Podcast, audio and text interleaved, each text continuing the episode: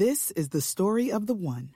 As head of maintenance at a concert hall, he knows the show must always go on. That's why he works behind the scenes, ensuring every light is working, the HVAC is humming, and his facility shines. With Grainger's supplies and solutions for every challenge he faces, plus 24 7 customer support, his venue never misses a beat. Call clickgrainger.com or just stop by. Grainger, for the ones who get it done. Today is September 14th, and you are listening to Transport Topics. I'm Esmeralda Leon. Fleet managers are finding that healthy, happy drivers are one of the keys to business success. Stephen Kane, president and creator of Rolling Strong, explains that driver health starts with, quote, learning about yourself and being vulnerable enough to listen to somebody that knows about health, end quote. Hear more in our latest Road Signs podcast at ttn.ws slash roadsigns66. Now let's dive into the day's top stories.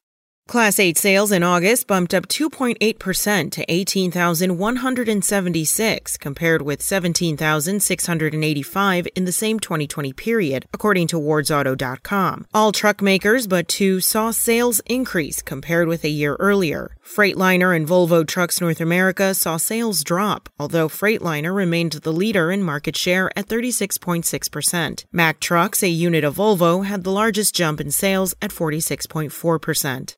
The National Technician Skills Competition, commonly known as TMC SuperTech, took on a different look this year. While contestants normally have trucks to work on under the watchful eye of judges, this year's 34 competitors engaged in tabletop testing only, but it was nonetheless just as challenging. Technicians visited 11 skill stations and completed written exams during the event, held as part of ATA's Technology and Maintenance Council Fall Meeting and Transportation Technology Exhibition in Cleveland. Winners will be announced Wednesday.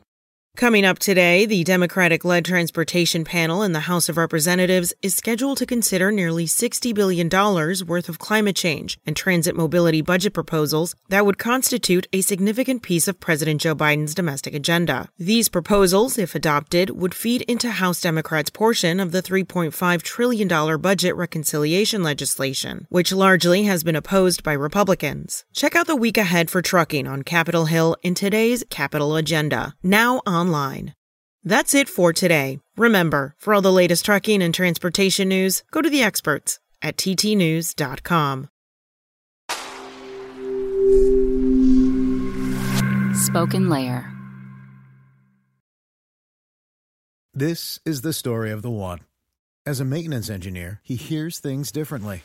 To the untrained ear, everything on his shop floor might sound fine, but he can hear gears grinding or a belt slipping. So he steps in to fix the problem at hand before it gets out of hand. And he knows Grainger's got the right product he needs to get the job done, which is music to his ears.